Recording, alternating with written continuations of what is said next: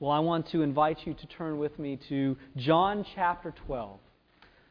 We're in John chapter 12 this morning. We have been looking over the course of the last several weeks at entire chapters of John's Gospel, and it is biting off more than we can chew in many respects. So today we're just going to look at a short section, just verses 1 through 11, and it's a beautiful story, one of the great stories in all of the Bible, because it's a celebration. There's a celebration going on. Mary and Martha and Lazarus and a bunch of their friends have all gathered together for a celebration supper in Jesus' honor. And you'll remember last week the reason why they would be wanting to honor Jesus is that Jesus came to Lazarus when he was dead as could be in the tomb four days. His body was cold.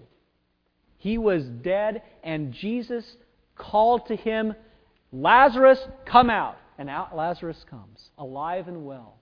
And he's living evidence of that. They're there at this celebration supper.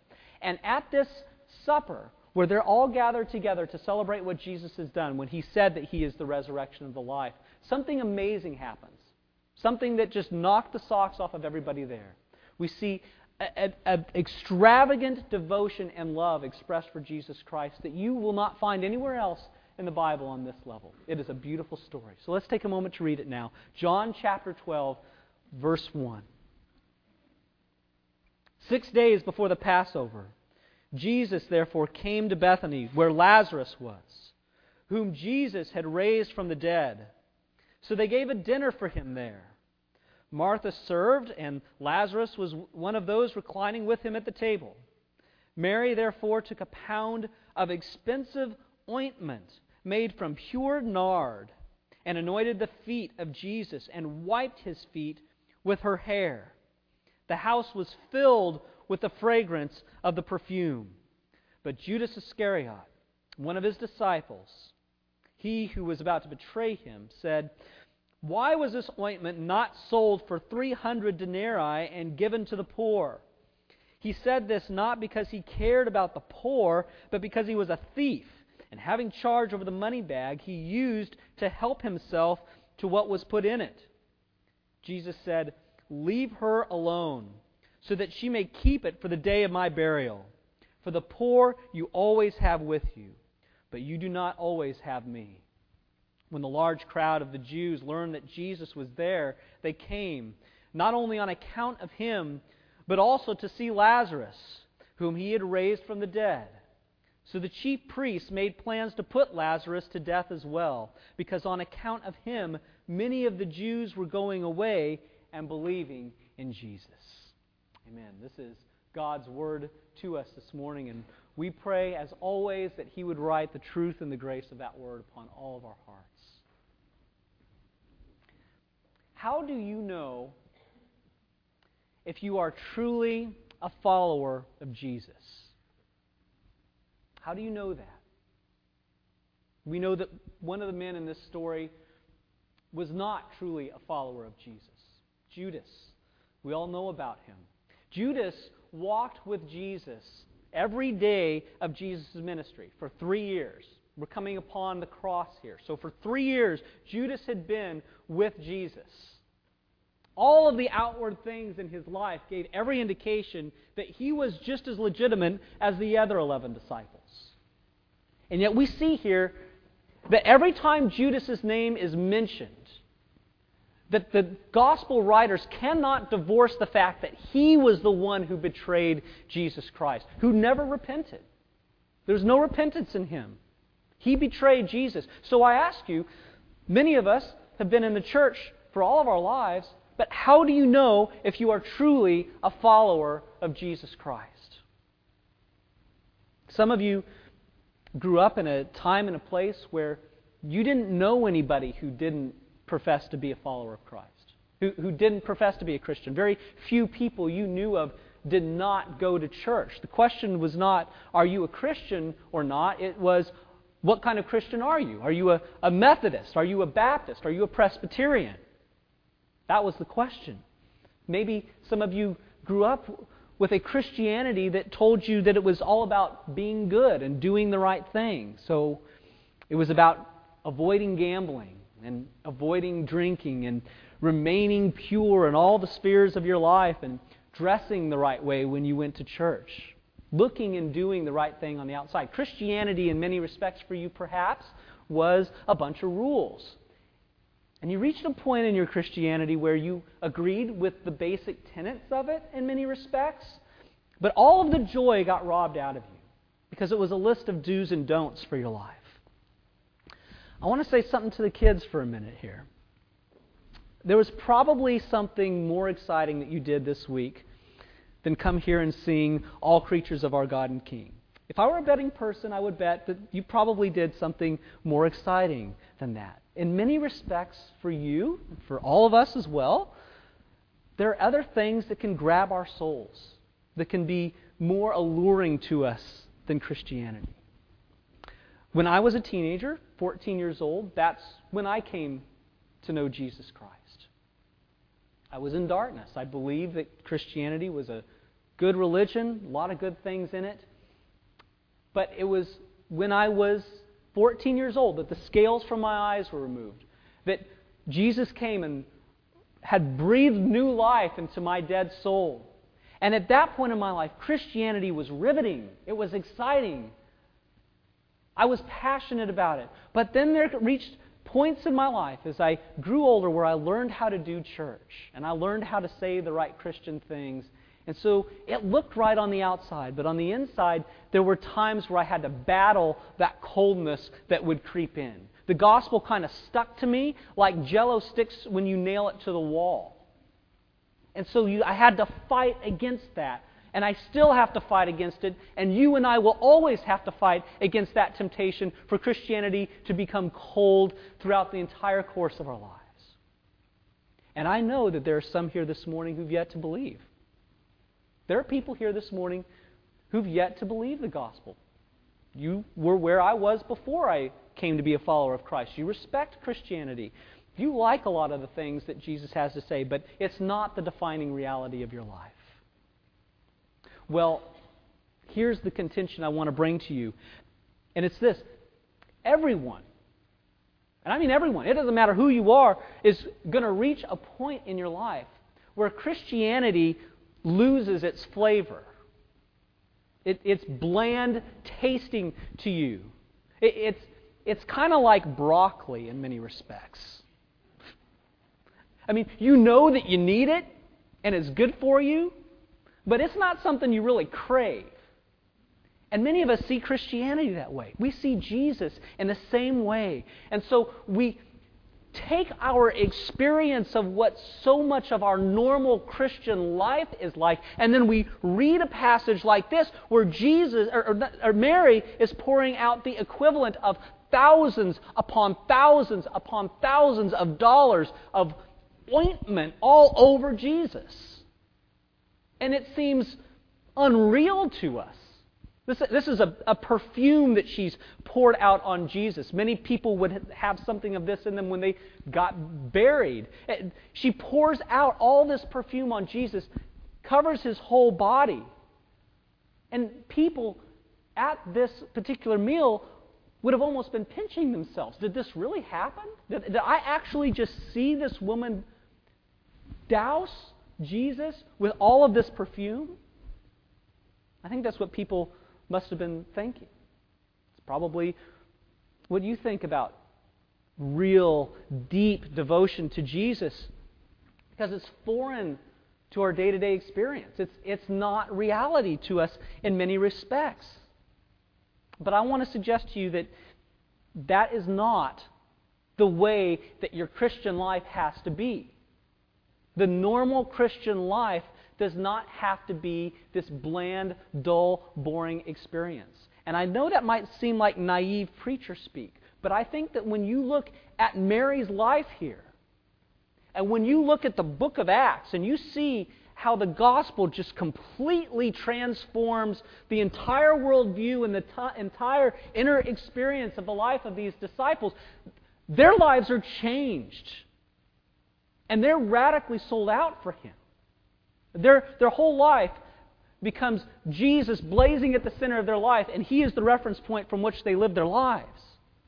I think that the normal Christian experience, when I look at this story and I look at the disciples in the book of Acts, can be an experience where on the outside, in, in terms of what we do with our lives, is giving indication that on the inside there is a deep, passionate love for Jesus Christ that's standing in awe of His glory and His grace and His truth. That's what Mary is doing here. And if that's not the case, if I'm wrong in that, if this is just a one hit wonder by Mary, and if Christianity really is supposed to be a ho hum experience, then Judas was probably right here. He was probably right. It would have been better for Mary to have taken that expensive bottle of perfume that she poured all over Jesus' body and sold it and given the proceeds to the poor. But Jesus accepts this. Jesus accepts this offering, this, this perfume baptism that Mary gives to him. I was on the beach a, a couple of weeks ago, just sitting there, enjoying the water, reading a little bit, and this woman walks by, maybe 20 or 30 feet away from me. And I could smell her perfume. I mean, it just hit me like a ton of bricks. Anybody who, who lit a match within 20 or 30 feet of her, the whole Gulf Coast would have gone up in smoke. But she wasn't covered from head to toe in it.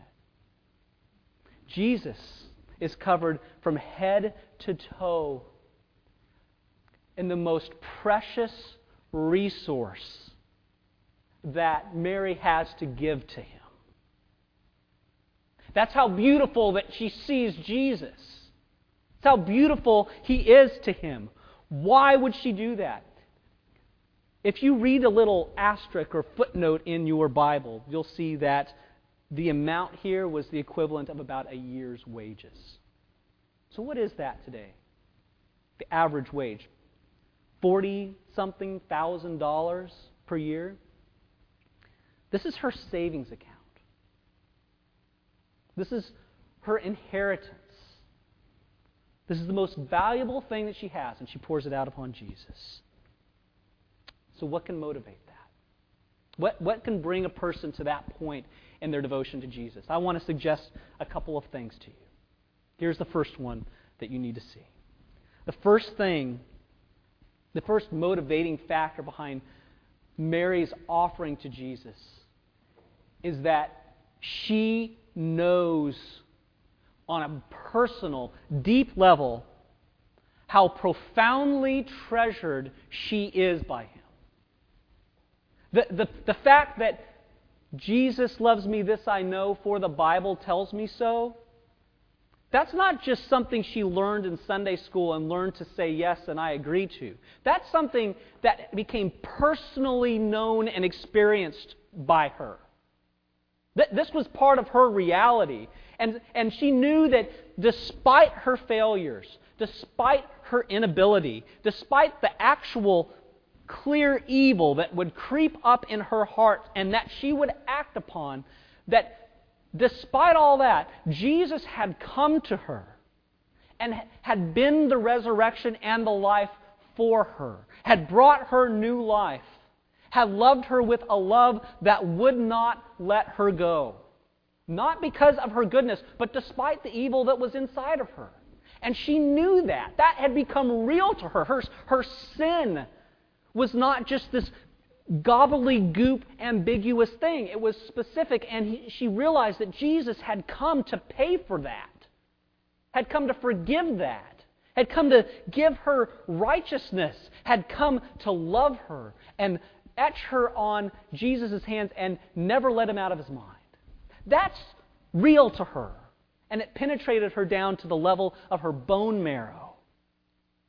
She was aware, Mary was aware that in the last chapter, just a few days before this dinner, that Jesus had said, I am the resurrection and the life.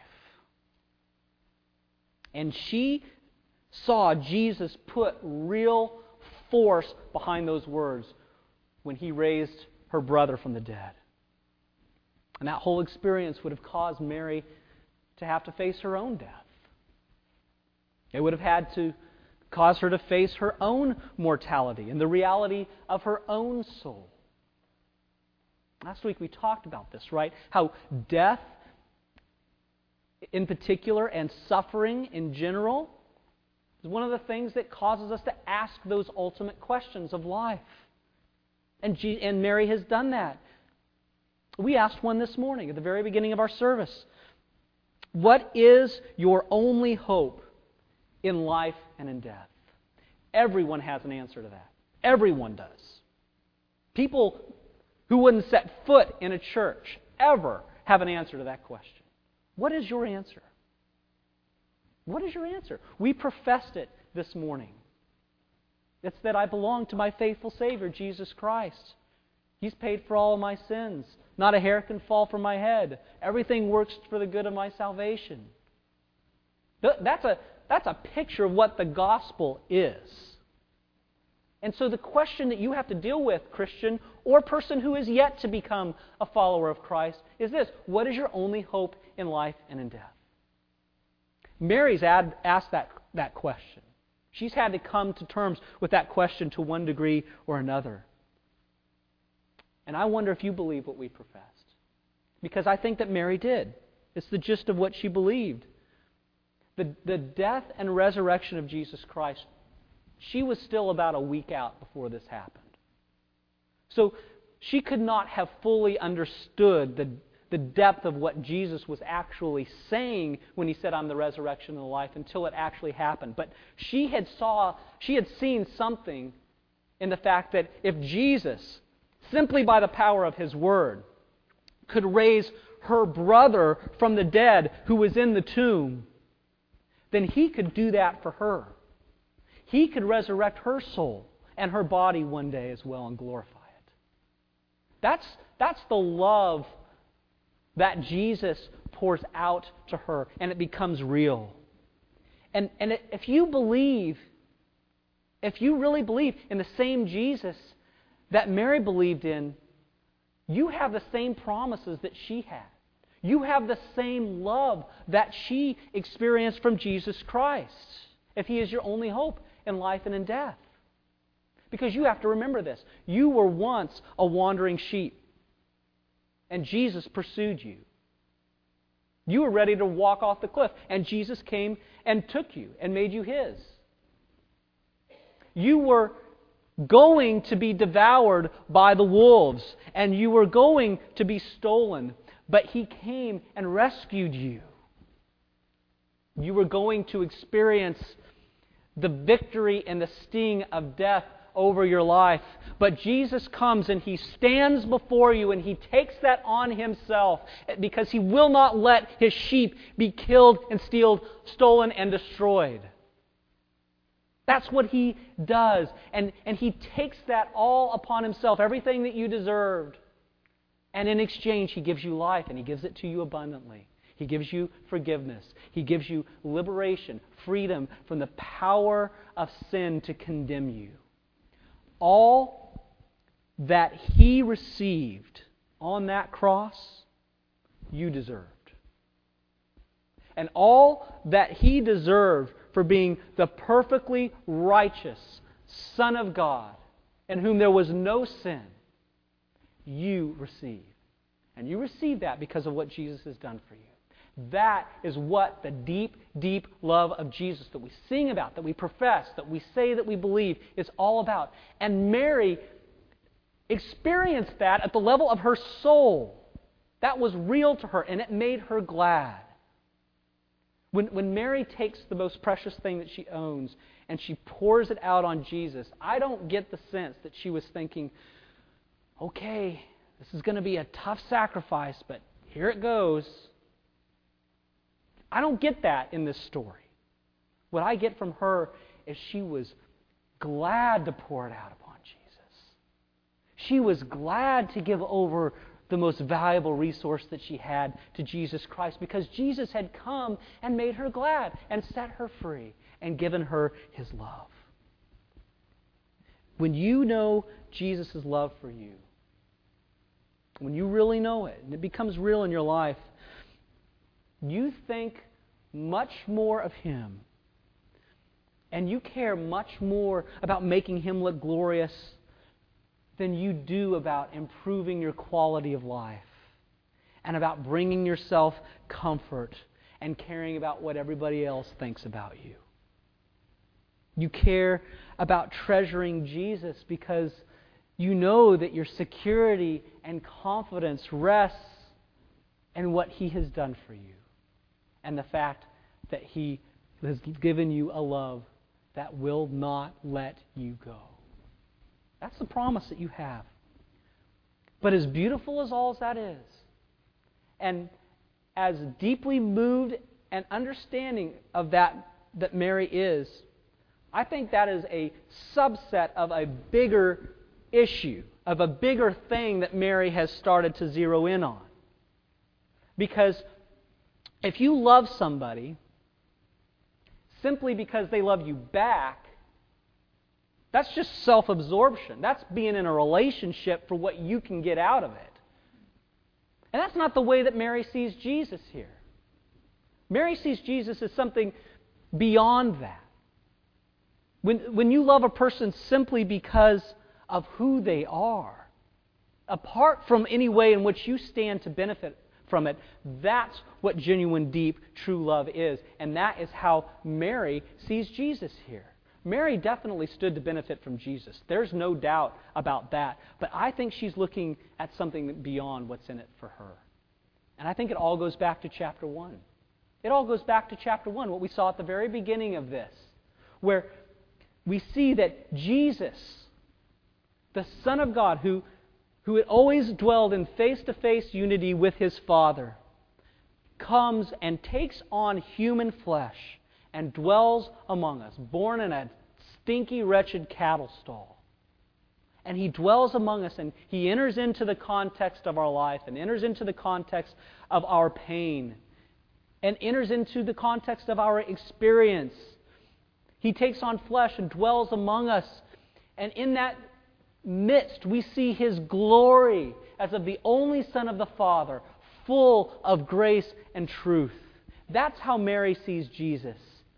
So, apart from any direct benefit that she stands to gain from Jesus Christ, she sees him as glorious, as full of grace and truth in and of himself. And that rivets her soul. It drives her to pour out her whole life to him. How does that happen? Uh, what does it look like? And how does it happen? Think of it this way why would so many people every year go to the middle of nowhere, Arizona, to look at a big hole in the ground? Why would they do that? Why would 5 million people from all over the world take their time, their vacation time, their money, and travel to literally the middle of nowhere to stand at the cusp of the Grand Canyon, to look at this ginormous hole in the ground? Why would they do that?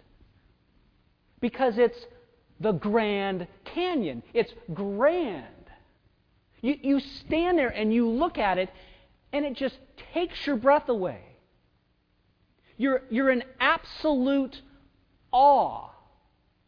You realize how small you actually are. Not that you're an insignificant, worthless person, but you realize that there's something just much greater than you out there. And, and you don't stand necessarily to personally benefit because the, the Grand Canyon relationally loves you back. You, you look at it and you just stand in awe of how glorious it actually is, despite what you have to personally gain from that.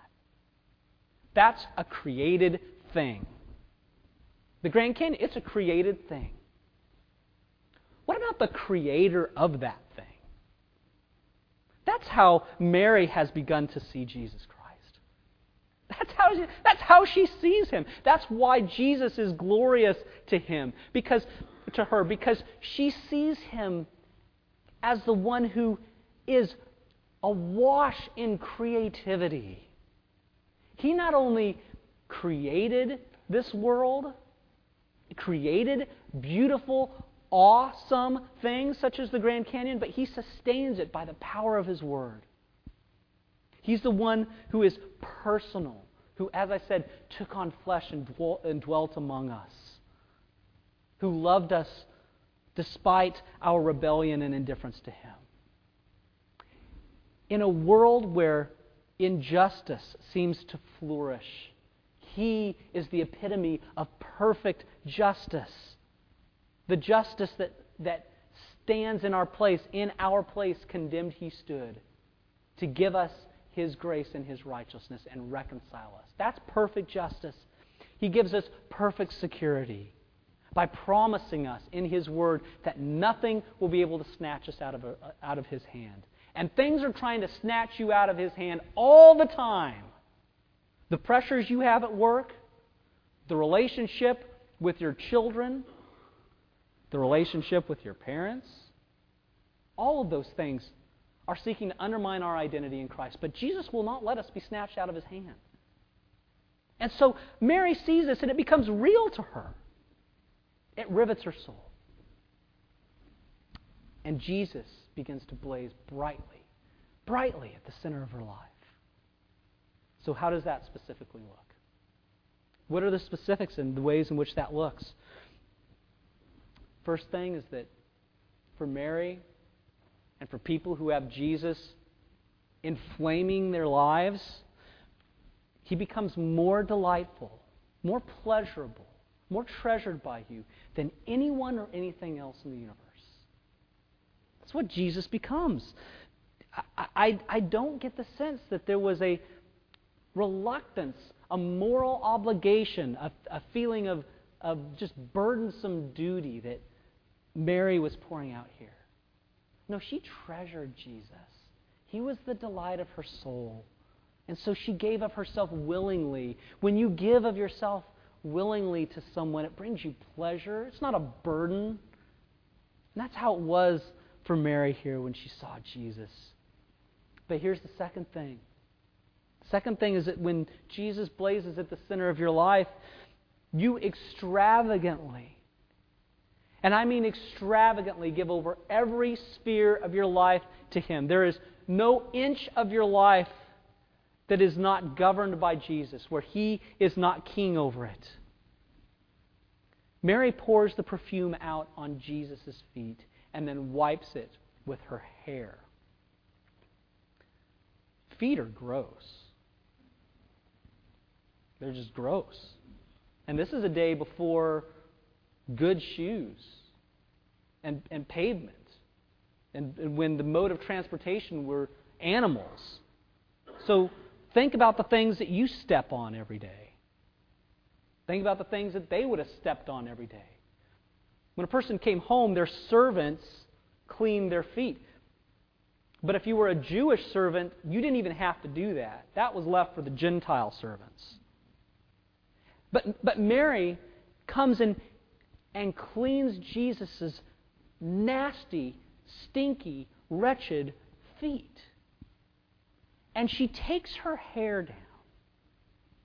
That was provocative in this culture. You just didn't do that. You did not take your hair down in public places where people other than your husband or children would ever see that. There were other people unrelated to Mary here. She takes her hair down. Can you picture this? Wiping the feet of Jesus with her with her locks, with her hair. How, how much love must she have had for Jesus in that midst? It, it seems to be something that she does spontaneously. She, she gives over herself liberally to him because she's been ravished by him. Mary is communicating here something that you and I really deeply need to see, and that I need to see, and it's, it's that she's going to serve Jesus in every imaginable way without condition and, when, and without worrying what everybody else thinks about it. Everybody thought she was nuts completely. And she doesn't care about that. This is difficult for me. I'll tell you why it's difficult for me. Because in my cultural background and in my life experience, the, the easiest thing for me to buy into is the moderation in everything mentality. You can sing, but don't sing too loudly. You can Love Jesus, but don't let him consume you. You can have strong convictions about the gospel and about the Christian faith, but don't let that be the chief pursuit of your life. Because everything in moderation. I think that's one of the reasons why Christianity gets stale. Why it gets stale to me and why it might get stale to you. Because we've grown satisfied with having just a little touch of Christianity to kind of fill out the contours of our life rather than having it ravish our souls. When it comes to Christianity, my friends, moderation in everything doesn't work. It doesn't work. You know what a moderate Christian is? It's someone with a spine that's made out of linguine. It, it, it's someone who, who doesn't have deep convictions about who Jesus is, about what he's all about. It's someone who doesn't really see the gravity of sin and the ugliness of that, and then in exchange see the depth of the great love that Jesus gives to his people in the gospel. That's what a moderate doesn't understand. And see, Mary is showing us something that the normal Christian life is different than that. The normal Christian life is an extravagant outpouring to Jesus Christ. So she sings our closing hymn that we're going to sing today, Take My Life and Let It Be. And that's her song. That's her theme song for life. She's not saying, Jesus, I will give over my life to you as long as it's not too costly, as long as it doesn't encroach on my comfort, as long as it doesn't disturb my financial plans as long as it doesn't cause me to have to open my house or my life to someone that might make me feel uncomfortable. That's not how she's doing it here. But it's so easy for me to do that, and it's so easy for you to do that. So I ask you, what are, what are some of the areas of your life that you just don't want Jesus to touch? You have areas of your life that, if you're going to be honest, you do not want Jesus to touch those areas. You would rather remain king over those. For, for me, I'll, tell, I'll just spell it out. For me, in many respects, it's financial security. I, I, I am going to want to hoard because there's something about financial security that I build an identity off of. There's something about me that says, we, Rebecca and I would struggle to want to babysit for someone who hasn't gone out on a date in months because it encroaches on the plans for my life that I have set out for myself. Anything that disrupts comfort. But Mary's not like that. She's saying, All that's yours my time, my money, my energy, my talents, my skills all of it is yours. And there's no obstructions to her service here. And it's because, first of all, she sees Jesus in his glory and his grace and his truth. And secondly, she understands the deep, deep love that Jesus has given to her in the gospel. Here's my challenge to you don't let something as superficial as politics or the stock market or shopping or SEC football or anything like that be the, the chief thing in your life that moves your soul. Don't settle for something like that to be the, the chief desire of your life. Be still for a minute. Be quiet. Come to God and beg Him to make Himself known to you. Beg Him to make you see His glory and His grace and His love and do it together with his people. That's why we gather together as men on Saturday mornings and why the women gather on Thursday nights and why we have our Wednesday night redeeming marriage thing and why we encourage you to get together because we grow best together. We need each other. Look, Mississippi State football would not grab your soul so much if you were the only one in the stadium watching it. It may not grab your soul very much if the whole stadium was full. But that's, a, that's beside the point either way. The, the, the point is that you're more likely to enjoy something or someone when you enjoy it together. And that's what Jesus has called the church to be, to delight yourself in Him. That's what real normal Christianity looks like. The, the road to nominal, diluted, boring Christianity that takes comfort in being a genetic Presbyterian is not what Mary's all about here, but it's what Judas is all about.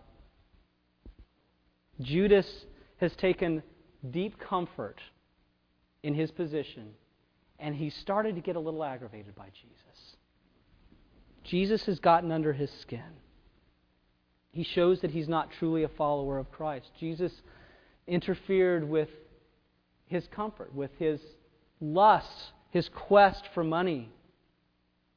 And I doubt that Judas woke up one day and said, I think I'll just betray Jesus today. No, that's not how it works. The, the, the road to betrayal comes with a thousand little tiny capitulations. And that's where Judas is here. A little bitterness, a little lust for money, a little lust for power and respect, a little self deception. Judas was full of all of that nonsense. He was full of all of that. He did not care about the poor. He could have cared less about the poor. He couldn't see anything of who Jesus was because he was navel gazing upon himself. Here's the last thing, and then I'll be done about this. Christianity has always been deeply concerned for the poor. Judas appears to be. But Jesus always was, and his comment seems a little callous here. But I don't need to defend how much Jesus cares about the poor. And when Christians look at the single mother in the projects, or the immigrant farm worker, or the homeless vet with contempt and scorn and bitterness, it shows that they either don't understand the gospel as they should, or they don't understand it at all. And the reason why is this is because Jesus came for poor people, and He came for poor people exclusively. He came for people to do for them what they could not do for themselves. And it's until you see yourself as being far more impoverished than the woman in the projects or the homeless guy on the street that you will begin to understand the gospel. You have got to see that you are far more impoverished than, than what you see in the physical world around you because Jesus has come to you and He has done for you what you could not do for yourself. He says, Apart from me, you can do nothing. You were poor, you were dead, you were hopeless. Your eternal destiny was to be devoured by the wolves, but I have come to give you life and give it to you abundantly. You were the poor person that I came to have mercy upon. I have liberated your soul, and I have given you the riches of my glory. And the inheritance that I have to give you is yours, and it can never perish or spoil or fade. See yourself like that. See Jesus like that. And when you see him like that, that's what, what will cause you to die to yourself, to live for God, and to find that doing so is the most riveting, enjoyable, delightful thing you could ever do with your life. Take that with you as you go. Let's pray.